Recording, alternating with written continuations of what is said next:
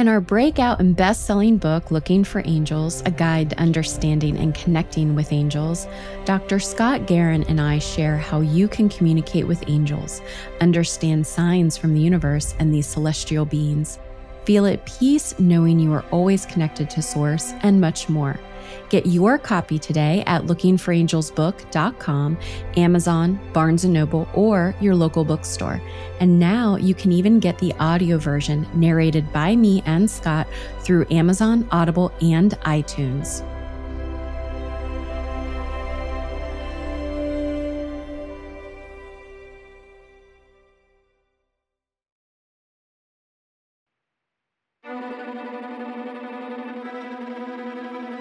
Host, Nichole Bigley, and you are listening to a listener series on A Psychic's Story.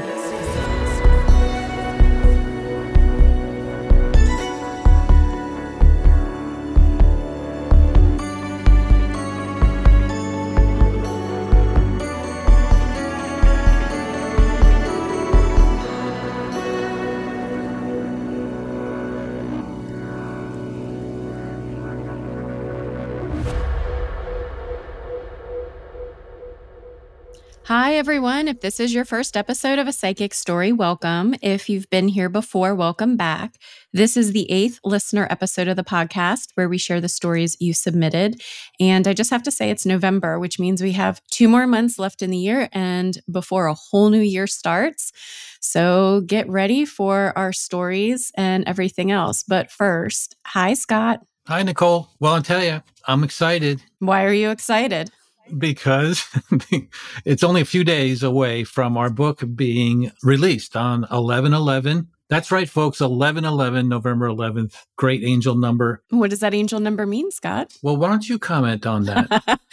so I know I was going to throw you for a curveball. Well, it's just a quick fun backstory is that, you know, I'm all into angel messages, obviously, signs, symbols, that sort of thing. At the same time, angel numbers tend to repeat and show up when we're really early on in our stages of spiritual development. That's just my opinion. They still show up, obviously, but they just tend to hit us over the head a little bit more. And so I don't really think about the numbers as much.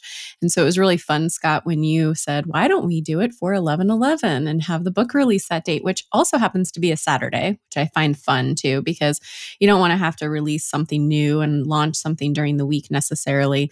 But so, yeah, so 11 11. But going back to the number and what it means, obviously everyone can look it up, but it tends to be a universal angel number sign where it's usually urgent or important. Your spirit team tends to highlight it more when you need to pay attention, look around. And so again, universal angel sign. At the same time, it's also can be for universe has your back, your spirit team is guiding you, your angels are looking out for you, that sort of thing. So it may have different meaning for other people, but that tends to be that universal angel number sign. So the fact that it's 1111 for us in the book and that it has a high significance with angels and angel numbers, and that Scott, you received that intuitive hit that we should have it on 1111 was very serendipitous. Yeah. So obviously it's been a while. The listeners are probably tired of us talking about it coming. So here it is.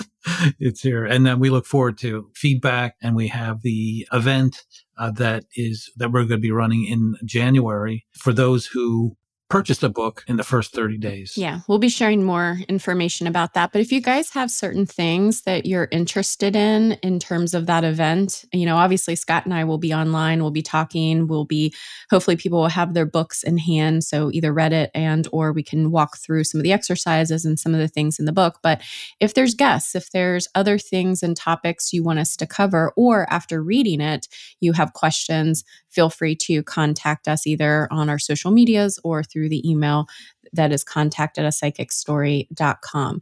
Also, I have been receiving some questions about where is it going to be available. So can you share that, Scott? Yeah. So it will be available at the book's website, lookingforangelsbook.com. It will be available on Amazon and it will be available at your favorite bookstore. They may or may not have it on their shelf, but they certainly will be able to order it. So the, you know, paperback, hardcover, as well as ebook and audiobook, where we figured we just get it all out there all at once, all the different mediums. So mm-hmm. make it easy for you, whichever way you want to consume or read it. And I have kind of a fun thing to say. So Chris Lufkin, who you guys know has been on the podcast, and she and I are friends. She said that she keeps signing up for the email. lookingforangelsbook.com. And I told her, you only have to sign up once. So if you signed up, you don't have to keep signing up. We have not sent out an alert yet. I am obviously very behind with all the other things, but we will be providing you with email updates and information in the coming weeks about that. So thank you to all for signing up and also to Chris. I call her my number one fan club member. She's the president of my fan club. Chris, you don't have to keep signing up. But uh, anyway, just wanted to share that for you guys. And yes, I'm sure a lot of you were excited and, and waiting patiently. And sorry if we keep talking about it, but obviously we're very excited to have it out as well. Anything else about the book that you wanted to share before we move on? No, that's it. We'll be doing events. Yeah, we do have another event coming up too. Mm-hmm. Victory of Light Mind Body Spirit event in Sharonville, Ohio, which is Cincinnati, Ohio. And that is on Saturday, November 18th and Sunday, November 19th. And we are also talking about maybe putting together a get together for everyone, either Sunday or Monday. So stay tuned for that if you are local or you're coming into town for it. It's the largest metaphysical show in the United States. I've been the last couple years. This past April, Scott was with me. We just wanted to kind of see if we should still have a booth and, you know, obviously provide the book. So you will be able to come and meet us, also receive signed copies from us. And we are also doing an Angel Talk on that Saturday, the 18th at 1 p.m. And of course, the title is Looking for Angels. So we're going to do a deep dive and we're going to do some prayers and some intentions and see for people in the room if they can connect with their spirit team directly. And also, we got confirmation that I will be in person at Circles of Wisdom bookstore in Methuen, Massachusetts. That's just north of Boston on December, on Friday, December 15th. And we're hoping for it to be a hybrid event where you can join remotely and uh, then Nichole will be able to join as well. So it's a great bookstore and it'll be a, a nice event. All right. So enough of that out of the way. you mentioned last time in the listener episode that you went on a trip to Tahoe with some friends and they asked you the question, What is it like working with a psychic? So you haven't even shared this with me. So this is also new to me, guys. Uh, we don't rehearse this, we try not to script it. So, Scott, I'm going to hand it over to you. What did you say? Well, first of all, how did the topic come about? Well, this is a group, we've known each other since kindergarten so you know decades and uh, we have time for activities when we get together uh, and time where we're just kind of hanging out and during those times a lot of conversations occur certainly throughout the throughout our lifetimes uh, we share stories and things. And then I was sharing with them, you know, certainly this work with the podcast and the book and working with you. Most of them are engineers, you know, just hard line engineers. I'm very caring and warm people, but they're just more analytical than your average group. And I was uh, telling them about you. And, you know, one of them said, well, what's it like working with a psychic?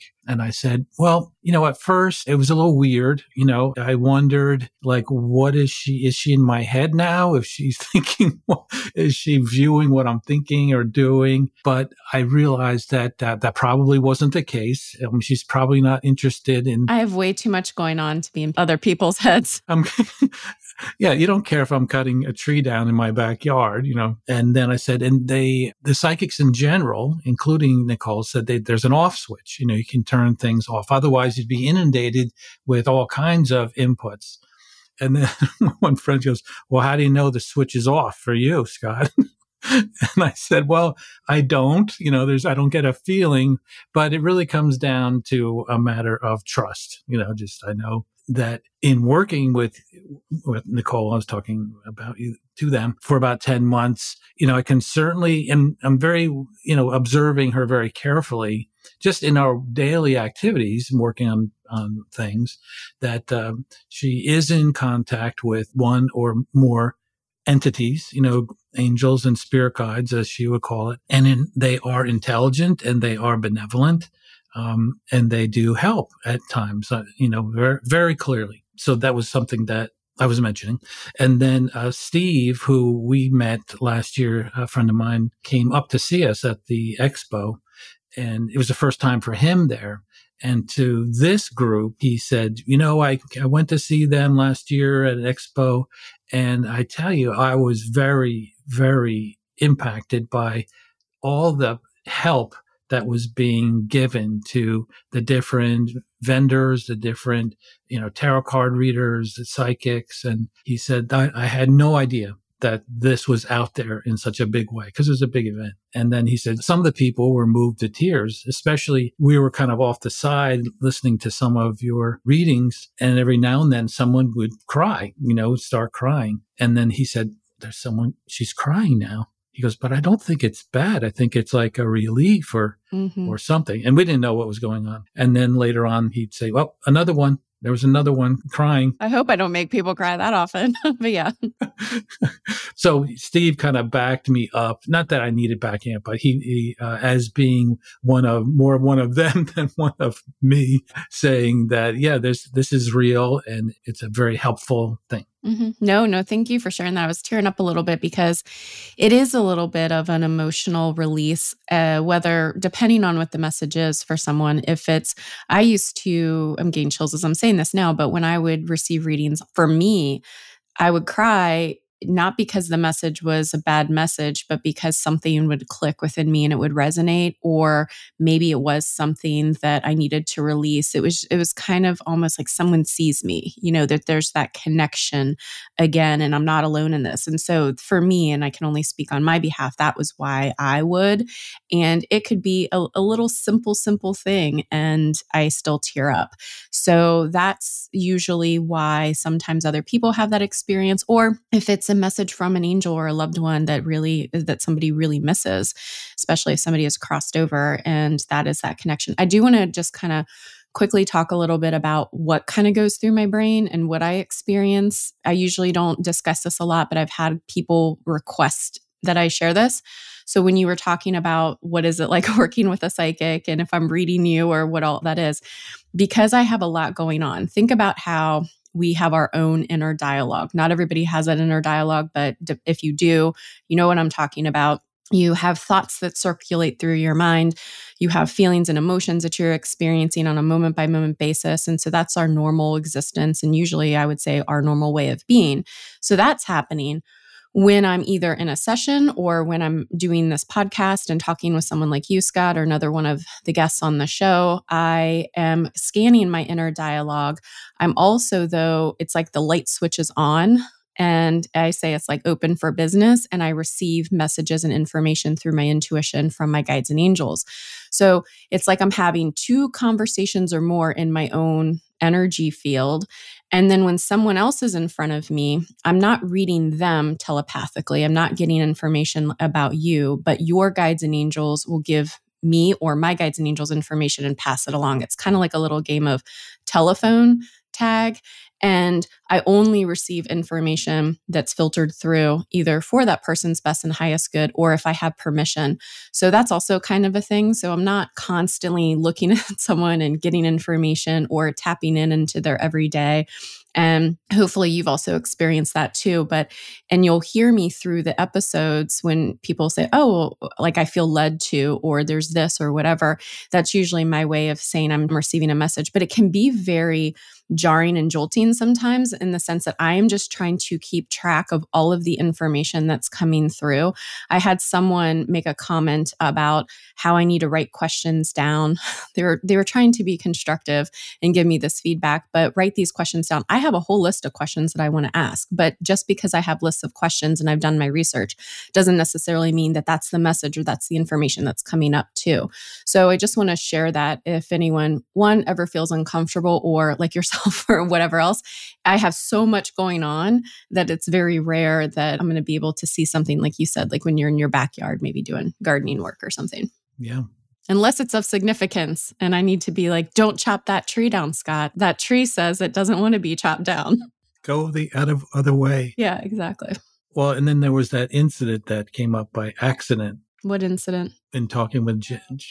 Oh yeah, I'm really mad at you. I'm not happy at all. I know I haven't really we haven't really talked about it.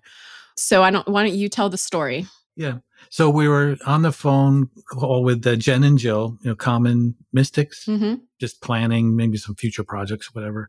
And uh, I said, "Do you happen to work anywhere in like the uh, Arlington Cemetery in D.C.?"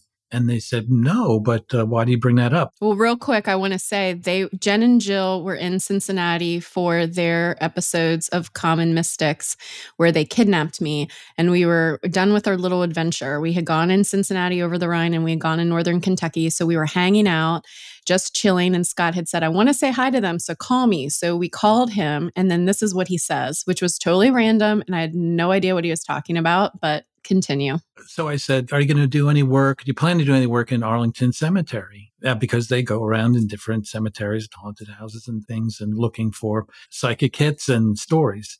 And they said, "No, but why do you bring that up?" And I said, "Well, I had a reading a few months ago, and this woman said that I had a uh, propensity towards helping people, especially around Arlington, for people who may have died in a war, but they don't know why or where they are, etc. So anytime you go there, I'd be, you know, I'll help out. I don't know how, but I'll help out. And then all of a sudden, Nichole goes, "Really? Well, who was that?" And I said, well, it was Carolyn Smith Jones, you know, and she had, had a great session with her. And then Jen and Jill go like, wait a minute, you had a psychic reading for someone who isn't Nichole, like that you work with every day. And then Nichole says, well, I've been trying to give him a reading, but he keeps saying no. And, and my reasoning is, as maybe people could guess by now, but my fear is that she does a reading and she comes up and like, well, you know what? In a past life, you were a real jerk and I don't want to work with you anymore. nah. And then I'd be done. I'd be out of sight. No, that's not why. I think you said, and I'm going to share this because you were the one that brought it up, is that it was, it is an intimate thing as far as when you're having a conversation with someone and they're giving you a reading, you're allowing them to tap into your energy. And even though we work together on the podcast and on the book, we have you know, energetic boundaries. And so I had received this intuitive hit where my guides and angels said, offer Scott a reading if he wants it, but don't push it. So I just said to him, I don't want you to feel like you have to pay for a reading with me or someone else if you're ever interested. And he said, Yeah, thanks. I'll put a pin in that and think about it. Now, I am curious though, when I offered it, had you already done the reading with someone else? Um, yes. And you didn't tell me? No. Then you waited months later? Okay. This is where intuitions, I knew you had a reading or you were interested in having a reading. So I offered and you said no. Well, to be honest, now I'm ready. And now the offer's set aside. the deal's gone. You're going to have to pay like everybody else. no, anyway. All right. Well, um, no, now now I feel comfortable enough Yeah. to do that because obviously we've been through the ringer with the work and late night talks and all that stuff. So there's no, uh, we know everything about each other anyway. So what more can there be? Yeah, exactly. Well, anyway, I don't want to over index on that, but thank you for sharing. I love the kind of behind the scenes with your friends and how they asked you, especially since they're more analytical and things of that nature. And yeah, if we ever do a reading together, me reading you, or maybe I'll make you read me. Who knows? We'll see. We'll update everyone on how that goes. All right. So I think we've done enough kind of. Oh, wait a minute. You're going to share? No, I'm not going to share your intimate secrets. See, that's what I'm talking about. I'm not going to. Do I do that with anyone else? I don't say so and so. I had a reading with so and so, and I'm joking. yeah, yeah. Okay. All right. Enough kind of preamble. I've had a lot going on. I think I'm going to save that maybe for another listener episode, but just fun, fun thing because I want to, I showed you the Halloween costume last time for Zeus, but also I am getting my podcast studio ready. And I think I told you this, maybe I didn't, but I got this really cool peel and stick wallpaper. And guess what's on it? It's not angels. I know because you sent me a picture. Oh, yeah. Okay. Well, you want to tell everyone what's on it? Aliens. And it's not like in your face aliens. It's kind of like, you know, mixed in with the drawings. Yeah, so it's really fun. I'm just super excited. I know that people are like, I don't care about your podcast studio. I am because I spend a lot of time in this. And so the other reason I'm getting it ready, Scott, is for when you're here in Cincinnati and we go to that event, I wanted to have it set up to where we could record content together in person. So I wanted to make sure it was like very comfortable and it didn't have all my stacks of crap that I have right now and my mattress behind me. it's like holding up the sound anyway. So it'll be nice. There'll be aliens in the room, but not the way you think. And that's my only update for now. Okay. So now we're going to pivot into the stories that everyone has submitted for this listener episode. And the theme of this episode is We Are Not Alone. But before we also do that, I did want to go back to a conversation that I had had with Della Rose Ruby Meyer back in episode 150, The Power of Authenticity, where she and I discussed the upcoming explosion of growth in humanity and the growth of technology and artificial intelligence or AI.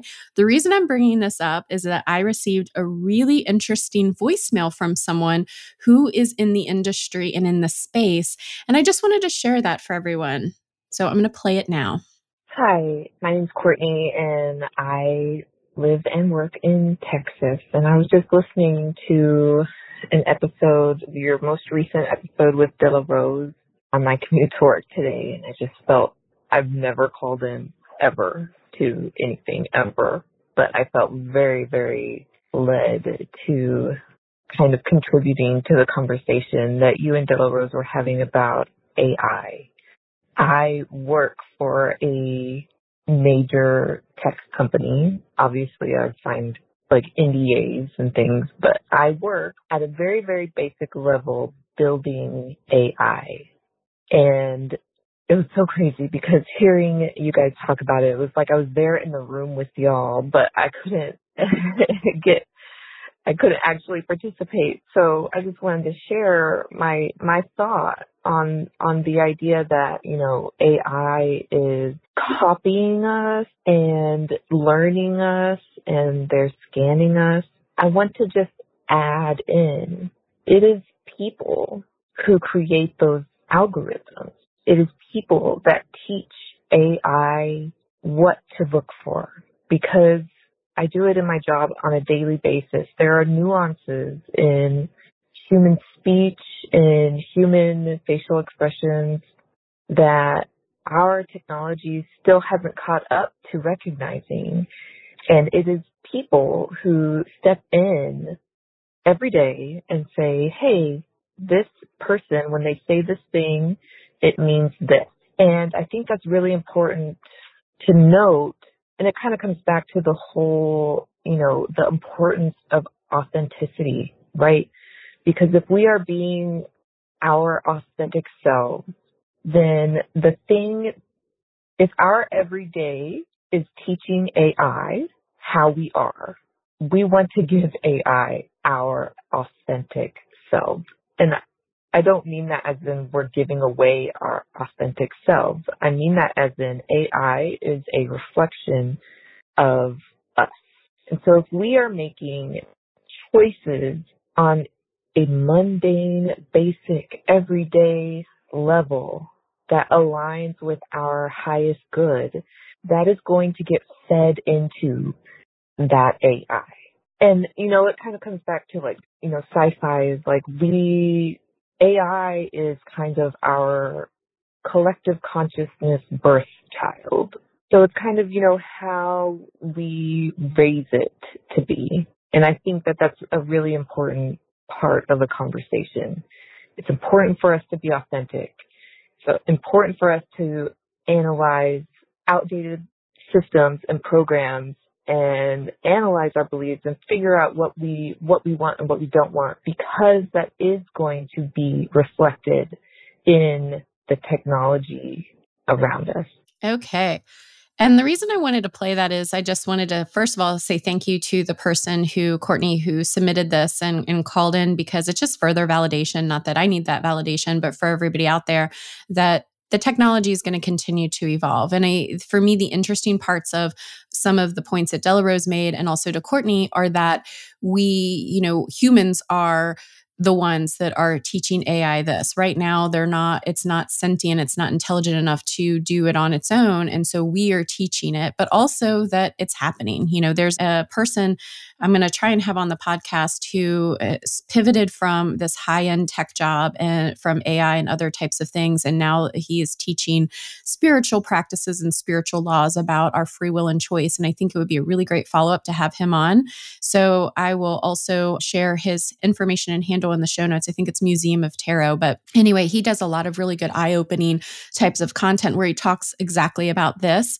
And also, Scott, what I would love for us to do is have another episode, whether it's just you and I talking about it, or maybe I do a solo episode where we talk more about the spiritual laws and the spiritual bill of rights.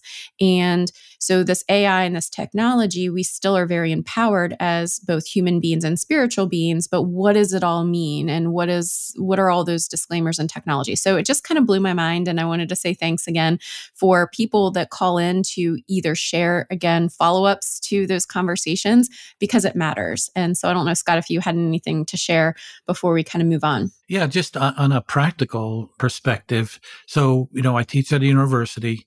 Most universities are aware of AI creeping into the students' purview of resources to use and really answer, you know, and create um, documents and papers and essays for them. So I started seeing that last year, but I couldn't ever prove it. This year, there's a uh, screening process called Turnitin, and most schools have that. And our school requires, at least my classes require students submit their papers through Turnitin. And it was mainly designed to catch plagiarism with students lifting content from other papers. But now there's an AI component this year and a student uh, submitted a paper two weeks ago, 98% AI detected. So I asked my colleagues, like, what do we do? And they go, well, we don't know. There's no rules. So I'm like, well, I'm going to fail her because I think she didn't write the paper. And so subsequently, I found out that there's a 20% chance of the AI screening tool indicating a, a false positive, meaning that one out of a hundred students' papers um, will have a you know they'll be they'll be flagged at 20% AI and it won't be true. So our school says, all right, we'll accept AI material up to 30%. You know, so under 30%, instructors are instructed to you know not really make it a big deal. So the student submitted her paper 98% AI a few weeks ago. Now it's 30%. So she found out the threshold. And one other student did the same thing, but, but theirs was like 28%. But in any case, you know, it's filtering in. And then my conclusion to all this is that to the students, I'll say, you have to submit your own work. And this is the message that Della Rose and Courtney are saying is that be authentic. So you have to submit your own work. You can use AI, but either take it and put it in your own words, just like any other reference, or cite it with an in-text citation, just like any other reference. And uh, at least to me, it provides a solution to that issue. Mm-hmm. It's very prevalent in academia. I'll tell you that. Mm-hmm. Yeah, there's just that authenticity on all of it and its energy. And I could talk the whole episode about it, but I'm not going to. So let's get into, thank you for sharing that. Let's get into the voicemail messages that we have for We Are Not Alone. And you're going to take this first one, yes? Sure. This message is from Lainey from Charleston, South Carolina. And she talks about how an angel came to her just at the right time. Um, this is Lainey. I live in Charleston, South Carolina.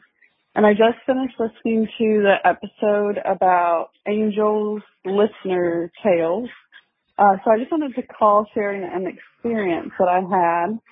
Um, I was about 13 at the time and my grandfather was really, really sick and he was in the hospital and I was getting ready to go see him the next day. I was packing my clothes and my mom came upstairs and she told me that I should also pack clothes for a funeral because we were probably going to have one. So I was really, really upset. I was crying myself to sleep that night. I was so, so overcome with grief. I remember that it even made it hard to sleep that night.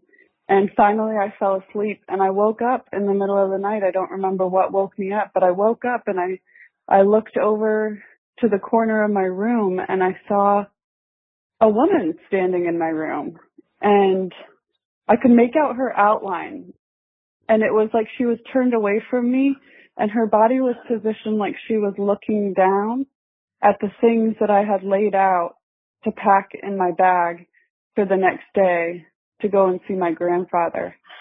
And I just was overcome with this sense of peace just out of the blue. And I remember opening my eyes and closing them and opening them and closing them and just seeing her every time I opened my eyes and just was overcome with the knowledge that she's actually there. And I knew that she was bringing me this peace that I was feeling. I just suddenly felt like for no reason at all, like everything was going to be okay.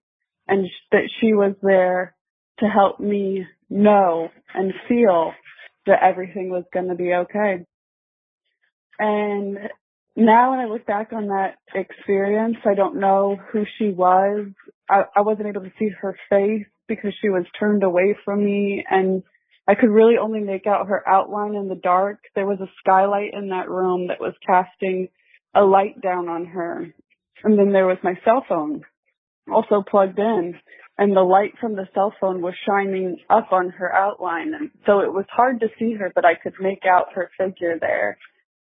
And I just think that because of the feelings that came with her presence, like she was a guardian angel and she had understanding of everything that was happening right that now in that moment. And she was there to help me feel that sense of peace when I was feeling so much grief. And um my grandfather did pass away the next day. And um I was with him when he passed away, which was a really beautiful thing. But because of those series of events and how closely they aligned with each other, I really feel like she was a guardian angel. Um, so yeah, I just wanted to share that experience because I've never forgotten it and I've shared it with so many people. And I feel like it, for me, was really solid proof that we do all have angels and we have guardians who are watching over us always and know what's happening in our hearts and in our minds and in our lives and they're always there with us uh, comfort us and bring us um, peace during the most challenging times. Oh, I love this story. And the thing that has been getting me lately on stories is that it's the ones that convey uh, the peace and the security that they get from the experience. You know, it's not like the image spoke with her or spoke to her with any, there's nothing cognitive going on. It was just a sense of an overwhelming sense of peace. Uh, that was conveyed. And um, I like those better. I don't know why. Because I guess if the angel turns and said, you know, it's going to be okay, your grandfather's fine, like that's one thing. But just the ineffable communication of positive is very powerful. Yeah. And to me, what really stands out is that, and what you said is the emotion and the feeling, is because that is often, more often than not, how our guides and angels communicate with us is through emotion. We talked about earlier at the top of this episode 1111 and signs and numbers and all of that. And that's one way, sure but it is because we're energetic beings, spiritual beings, and they're energetic beings. And this existence is that in order for us to feel and know and sense, it's usually through emotion. And so, especially when we are needing that time of comfort or time of need, it's not a bullet point necessarily, like you said, oh, you're going to be okay. Yes, that's awesome too to receive. But yes, absolutely on the emotional side of things. Yeah, and there's a New Testament verse that I think about when I think about this topic, and just a part of it says, "The peace that passes all understanding." You know, it goes beyond the mind, the brain. It's just like you said, it's all emotion, and more times than not, I think that's what we need the most. Love it. All right, now this voicemail is from Allison from IA, Indiana. Iowa. Thank God I said that. Okay. Cause I was like, I'm getting my, this is my dyslexia, IA and AI. Okay. Uh, Iowa. Thank you. This voicemail is from Allison from Iowa, and she describes how a simple sign made a huge difference in her life. Hi, my name is Allison, and I'm from Iowa, and I just wanted to share my real life spiritual experience. Uh, here's what happened. So, as my 40th birthday was approaching, I had a lot of negativity. I was really feeling really profoundly lonely about the fact I didn't really have anybody to celebrate my 40th birthday with. It just felt like nobody gave a crap that I was turning 40 and I felt so alone, just incredibly alone and sad. So a couple days before my birthday, I was driving my son, who was seven at the time, to day camp, and I stopped at a red light. I noticed that the car in front of me had plates that read JLU810. I was born in July of 1981. So seeing JLU810 on a license plate, I was like, holy shit, it's my birthday on a license plate. I cannot tell you how much that meant to me at the time. It felt like my spirit team was giving me a big hug and saying, you are not alone. We, we see you. We understand you. We know everything you've been through in your 40 years and came out still standing. Even if there's nobody, you know, in the flesh who understands that. And we celebrate you. Happy birthday. And it just felt like the best birthday present ever. It just made my birthday, honestly. And I still have a lot of loneliness in my life, um, just coping with a lot of issues developing healthier relationships with people. And whenever I'm feeling lonely, I look back on that and it just helps me to re- remember that I'm not actually alone, even when it feels that way sometimes. Thanks for listening. Bye. Uh, this one hits my heart in a good way.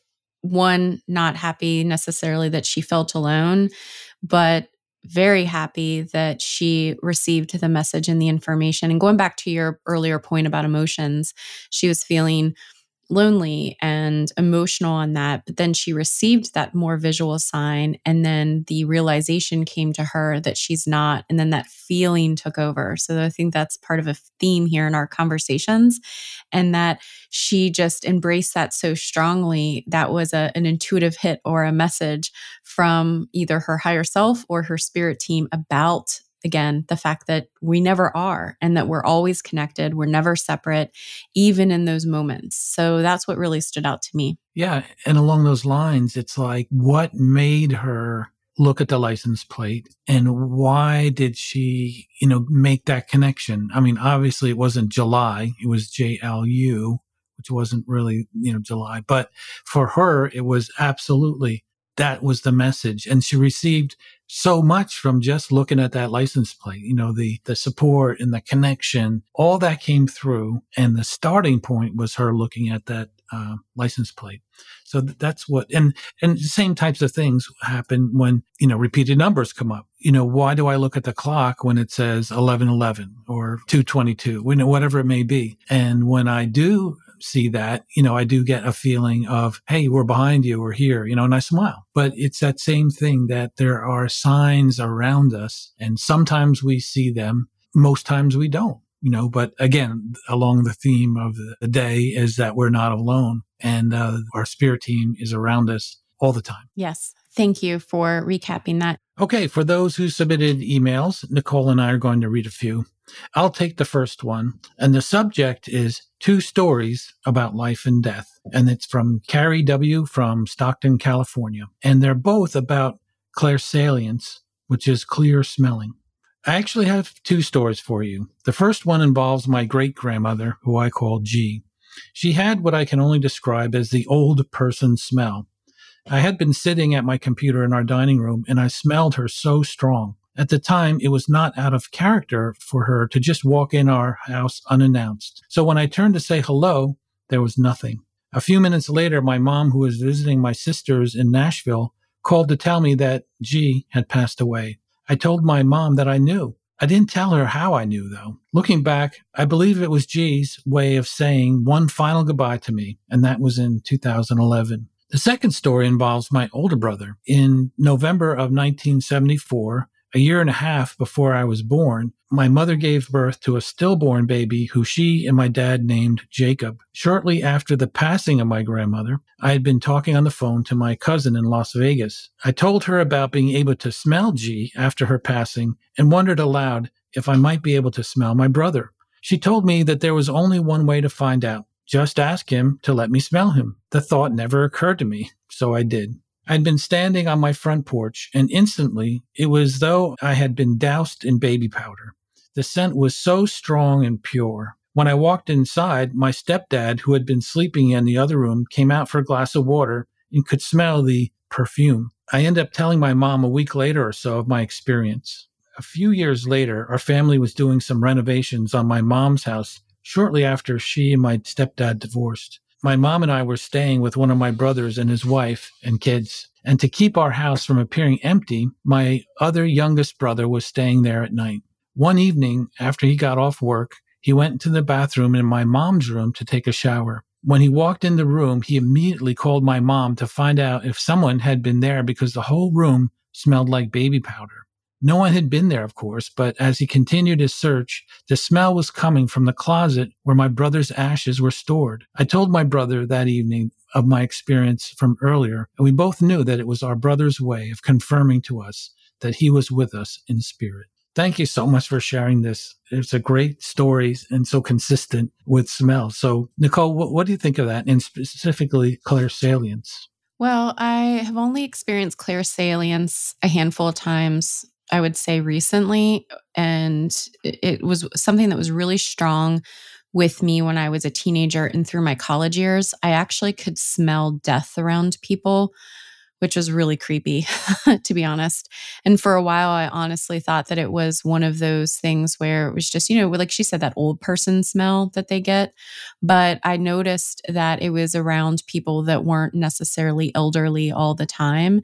And then as I was picking up, the energy as a whole would just kind of stand out. And so, I say that it's very real. And for different people, again, it's going to show up for different things. For this, the fact that they were both loved ones and uh, you know, spiritual souls that she had a strong connection to, and that she has that clairsalient ability or that clear smelling ability means that even though it was just with her loved ones right now, it probably is something that if she wanted to develop it, she could in other ways.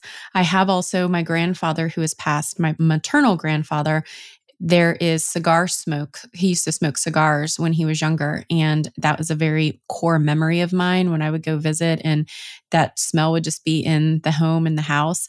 And so, very occasionally, I've had that happen as well, but it stands out and it's real.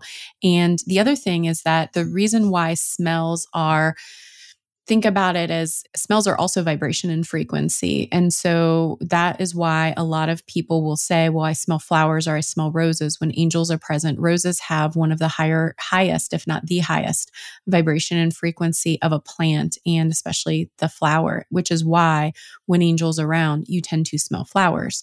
So I just find it fascinating anytime anyone can experience that because it's not something that's very common for me anymore. What did you think? A little bit off topic, but I've been interested lately in the stories that come through that aren't urgent. You know, there's there's the urgent stories like help me, someone's chasing me uh, in a car accident, whatever it may be. But all these three stories are they're not urgent. They're just requests and you know and she was kind of eh, surprised when they said well just ask you know to see if you could smell your baby you know? And how many times do we think like oh you know this is a stupid thing. I'm not going to bother the angels because it's just you know i'm looking for a new job or you know i need to find my way home. I'm lost you know whatever it may be yeah. So that was one thing that kind of stuck out to me was that we can ask, and I'm sure our our spirit team doesn't care that it might be a little thing for us, but they still want to support us. And again, it goes back to that comfort that you were talking about. And even though this one didn't have emotions, and to your point about asking, that smell especially with the baby, provided that level of comfort through having that sensory experience. Yeah. Allowing her to feel closer. Yeah.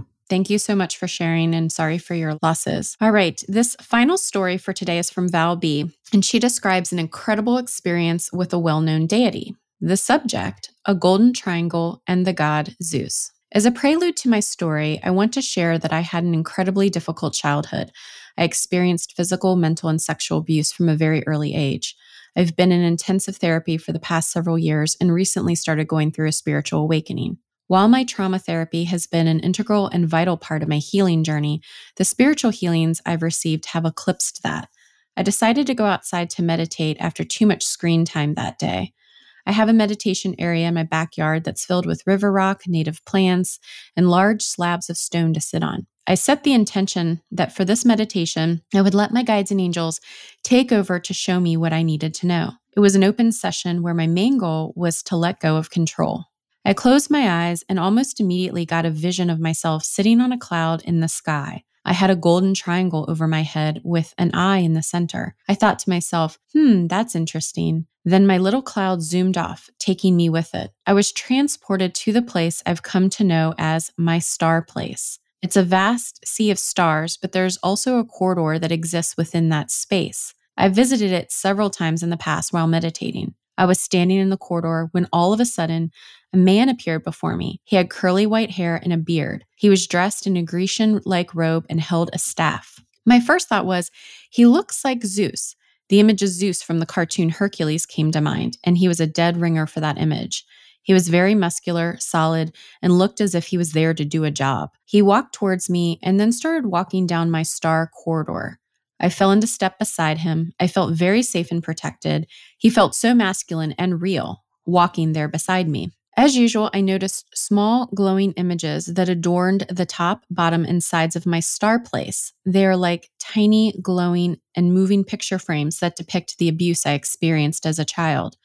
I noticed at the end of the corridor there was a bright, cloudy light. I knew that was our destination, but it was something I'd never seen in my star place before. Zeus led me there, and I walked through it into a space that was blindingly bright. So bright, I had to close my eyes. When I opened my eyes, I was surprised to see that I was surrounded by many, many beings of all shapes, sizes, and genders. Some were human, some were not. I couldn't really see any of them in detail. I sensed they may have been different versions of me and maybe some other spiritual support. After a few moments, they held their hands out to me. I felt they were sending me powerful healing, love, and wisdom. It was intense and wonderful at the same time. I could distantly feel my body start to convulse on the ground with the huge amounts of energy that was coursing through me. I tried not to panic and let it happen, but it was scary. I called in Archangel Michael and Mother Mary for support and comfort during the process. As the healing started to wind down and I entered my body more fully, I felt the strong presence of Archangel Michael and Mother Mary. Michael placed his hand on my back. I felt warmth, strength, and a supportive energy where he touched me. I then felt Mother Mary reach into my chest with her energy. I felt the most tender, beautiful, warm energy in and around my heart. I understood I was getting another healing from them and felt so honored that they were there to support me. Once everything was over and done with, I felt shell shocked. My human brain was trying to process what just happened, and my body couldn't keep up with the changes. I gulped for air, but didn't feel like I could get enough into my lungs. My heart felt bigger in my chest, and my heartbeat felt completely off. I took a shower to try and ground myself, then finally was able to lay down for a long and peaceful nap. Since then, whenever I've needed it, I look back on the experience for strength when I'm struggling. Wow, wow, wow. And this was a story that was submitted by Val that we really wanted to include in the book. And it just came through at a time where we were off to the presses and we didn't want to delay it any longer. But I wanted to make sure we shared it here. So at some point, so thank you, Scott, for pulling it to include. What stood out to you? What made you want to share this? Well, at first I thought, like, I remember the cartoon Hercules and Zeus, and like I could picture it in my mind. And I would think like critics would say like, well, this is just a hallucination based on her seeing a childhood image and that, you know, that's really the only thing. But there's so much more to the story. you know, it's not just, it was like the image of Zeus that looked like the cartoon image. We also don't know if like she was a child when she saw it. She could have seen it when she was an adult. I saw the movie as an adult. Oh yeah, but that was it. That you know, it the, the the story is so detailed and complex that it goes beyond just saying like, oh, you're just referring to a childhood cartoon or you know, or a cartoon image of what Zeus looks like. But then again, the journey itself and how it matched what she was feeling at the time, and certainly gave her comfort. Uh, the one thing that that stuck out to me was the images, um, the glowing and moving picture frames that depicted the abuse she experienced. And I guess to me, I kind of thought like, you know, that abuse was part of who she is in this dream or, you know, scenario. They're still there, but they're tiny. Uh, and they're not taking over her life like I'm sure it did when she was experiencing them. And that we can't disregard the hard times in life because they they do make us who we are and are a part of us. Yeah, and for me the fact is so one of my dogs name is Zeus and in the book I do write about Zeus, not my dog, but the actual deity and god Zeus because when I was channeling spirit and asking who wanted to step forward, there were a lot of deities that feel like that they don't get the airtime or the screen time as much as some of the others within other religions. The Greek religion isn't really existing as as it once did back then. And so there are these other deities. And so Zeus is prominent in the book. And I always wondered why I wanted to name my dog that. And there was a tie in too with it and his energy. So, just kind of a little side note there. And also, I did have a chance to talk to Val separately about this story. And so, this, for people that are wondering, she wasn't on hallucinogens. There wasn't anything else that she was doing other than the true meditation. She's been doing several years of learning how to do deep seated meditations and all of that. And so, when you get to that level and you're dealing with trauma and you are healing it, not just on the emotional side or the physical side of that trauma and healing, and spiritually what that means energetically the ability for her guides and angels or zeus in this case to show her. And i always say to people that when our certain members of our spirit team show up because i've talked about it at length it's comprised of archangels ascended masters heavy hitters not just our loved ones that are there for you know love and reassurance or our guardian angels that are there beside us always.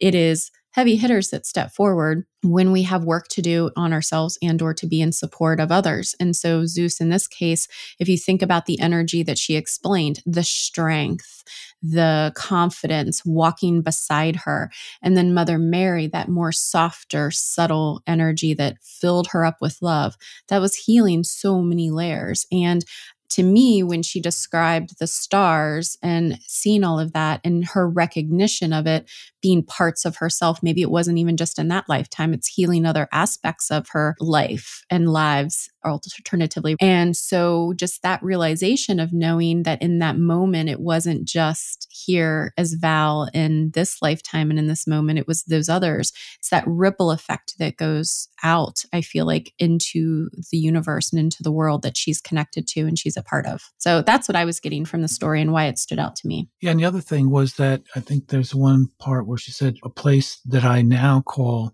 my star corridor. You know, so it's a familiar place. And that's what they teach us in meditation and intention practices is to create a place that you feel comfortable with and in, and then kind of go back to that place to quiet your mind, but also to meet with your spirit team. When I hear her star corridor, to me, it's what I describe as my sacred space. So, my sacred space is I created this when I was a child is a field of wildflowers, and they're very tall and they're beautiful and bright.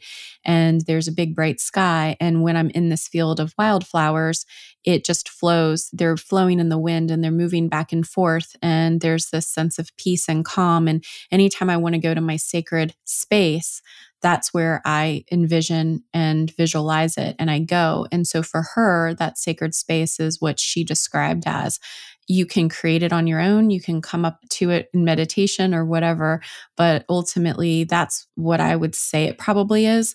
It also could be a huge connection for what she remembers when she was on the other side before she came here. Different people have described it in different ways. I kind of call it space or that universe or whatever you however you want to define and call it but that's what I think it is for her is not trying to put words in her mouth, probably her sacred space where she goes to to feel safe. All right. Well, that was an amazing story to end us on with the We Are Not Alone and goes back again to the theme We are definitely not alone with whether it's Zeus or Mother Mary, our babies, souls, our loved ones, all of it comprised our guardian angels. And I don't know about you, Scott, but anything else you want to add before we wrap? No, I just like all these uh, stories kind of came together for me. And I really was touched, you know, about the feeling of that we're not alone and we need to recognize that more on a daily basis. And like I mentioned, it doesn't have to be an urgent need. You know, we're not alone for things that help us through the day. So that came through very strong for me in these stories. Thank you to everyone for listening to the podcast and submitting your stories.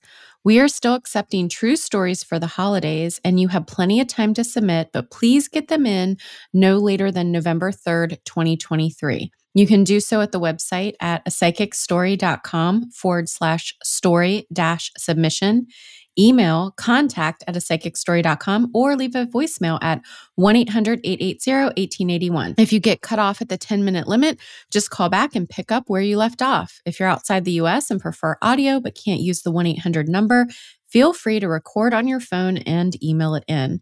As always, when sharing it with us, you're automatically giving a Psychic's Story podcast permission to share it with listeners. And now you know that our book will be officially available for purchase on November 11th. We can't wait to hear what you think of it.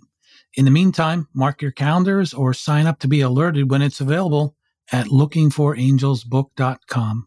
Until next time, take care. Thank you for listening to A Psychic's Story. Be sure to subscribe so you never miss an episode and join the conversation on Instagram, Facebook, or Twitter. All episodes are free on your favorite podcast player or at apsychicsstory.com. Have a question? Is there a topic you'd like to hear more about? Or have a suggestion for a future guest? Send an email to contact at apsychicsstory.com or leave a voicemail message at 1 800 880 1881. We'd love to hear from you, and you may even be featured on a future episode. If you're interested in booking a session with me, you can do that directly on the website. And if you want to hear even more content hosted by yours truly, check out my other show, Supernatural Matters. Reminder that you are automatically entered to win either a free 20 minute intuitive or energy healing session with me if you leave five stars along with a positive review. Currently, reviews can be left on Apple, Stitcher, Podchaser, or Castbox podcast players. Don't forget to email contact at apsychicsstory.com when you do, because it allows me to get in touch with you if your name is pulled in the drawing. Your name stays in until you win.